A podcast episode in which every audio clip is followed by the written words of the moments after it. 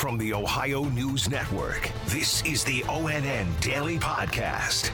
It is Wednesday, September 1st, 2021. From the Ohio News Network, I'm Daniel Barnett.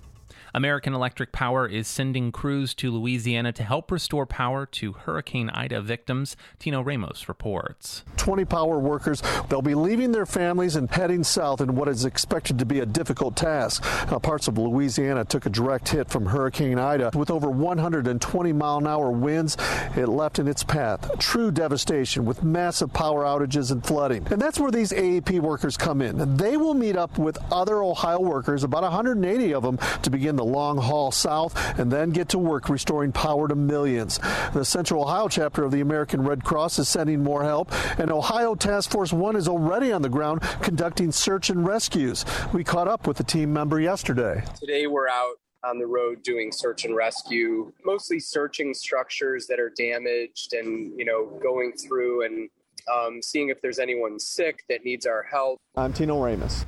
A Columbus High School football team thrust into the national spotlight over the weekend is now under national scrutiny. Bennett Haeberle reports questions are being raised about the legitimacy of Bishop Sycamore's football program and the school associated with it. A national TV audience and a blowout loss has led to increasing questions about football coach Roy Johnson Jr., his team, and those tied to Bishop Sycamore High School. Last year, Bishop Sycamore applied to be a non chartered, non tax supported school. We've also discovered court records that show Coach Johnson was sued back in 2019 for $110,000, money the suit alleges he owed for renting rooms for his previous high school team at a Delaware, Ohio hotel. That lawsuit was dismissed because they couldn't get a hold of Johnson.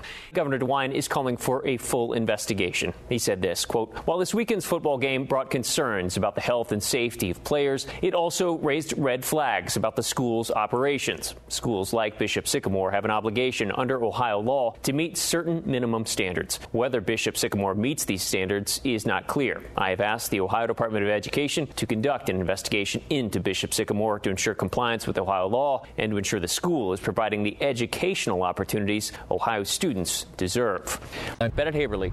Two more Ohio universities are now requiring the COVID 19 vaccination for employees and students. Andrew Kinsey has the details. Ohio University in Athens and Miami University in Oxford are now mandating the shot. And this isn't just for students. Faculty and staff also on that list, and they must be fully vaccinated by mid November. I'm Andrew Kinsey. The panel charged with redrawing Ohio's state legislative districts for the next 10 years will miss its September 1st deadline, which means that group will receive an automatic extension until September 15th. Senate Democrats submitted the first map proposal yesterday, but Republicans indicated GOP versions of the newly drawn maps are still in the works. Bob Cupp, a Lima Republican, is the Ohio House Speaker and the panel co chair. He said the delay in the release of census data has slowed the panel's work. Representative Emilia Strong Sykes of Akron, the top ranking House Democrat and a commission member, expressed frustration that Cupp was unable to say when the commission would have a map to make public. U.S. Senator Sherrod Brown said during a visit to Columbus yesterday he's confident Congress will approve a massive infrastructure bill this fall. Yolanda Harris has more. The Democrat says this isn't just about roads and bridges. It will also help transit systems add low emission vehicles and train workers on them. Because I believe fundamentally transit is about the dignity of work. It creates jobs, it connects people with jobs. This is going to open a new chapter in transit infrastructure in our great city. Senator Brown Brown's Republican counterpart, Senator Rob Portman, was a primary negotiator on this bill. The House votes next. Opponents argue there are too many parts of the bill that are not related to infrastructure. I'm Yolanda Harris. Ohio Supreme Court Justice Pat DeWine says he's dropping out of the race for Chief Justice of the court. DeWine, a Republican and the son of GOP Governor Mike DeWine, says he decided the best way to ensure a conservative majority on the court is to run for re-election to his current seat. The 53-year-old DeWine made the announcement yesterday. DeWine's decision narrows the Chief Justice race to Justice Jennifer Brunner, a Democrat, and Justice Sharon Kennedy, a Republican. Current GOP Chief Justice Maureen O'Connor must leave her seat due to age limits. The court's current makeup is a 4 to 3 GOP majority. A Northeast Ohio man is accused of assaulting a reporter who was covering Hurricane Ida in Mississippi over the weekend. Russ Mitchell explains. It was a man from Wooster, Ohio, who confronted that NBC News correspondent while he was doing a live report on Hurricane Ida in Mississippi. His name is Benjamin Eugene Dagley. There are now warrants for his arrest for simple assault and disturbing the peace. We are also told that Dagley may have also violated his probation in Cuyahoga County by leaving Ohio. Police are on the look for him right now. I'm Russ Mitchell.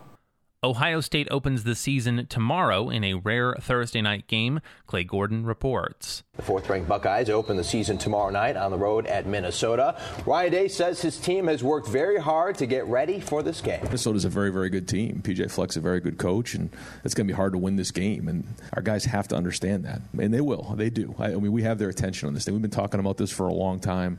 A conference game right out of the gate, you know, young quarterback. I mean, they, they, they got it. So we know it's going to be hard, and, and we're just going to continue, like I said, take it one play at a time. Again, it's cliche, but it's real. I'm Clay Gordon. An Ohio State player who has yet to play a game for the team is already striking it rich under new rules that allow players to cash in on their name, image, and likeness.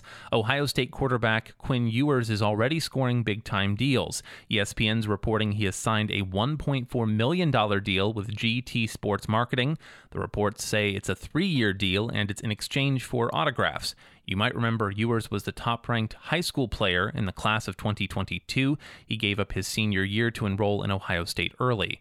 Ewers is a backup quarterback for now, and Coach Ryan Day says he's not expected to play in tomorrow night's game.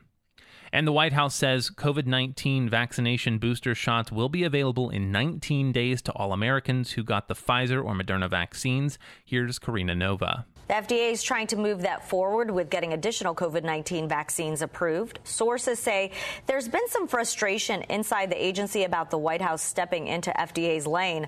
So far, two senior leaders have stepped down. I'm Karina Nova. Special thanks to affiliate stations WBNS TV in Columbus, WKYC TV in Cleveland, and WTOL TV in Toledo for their contributions to today's newscast. I'm Daniel Barnett on the Ohio News Network. This has been the ONN Daily Podcast, a production of Radio Ohio Incorporated on the Ohio News Network.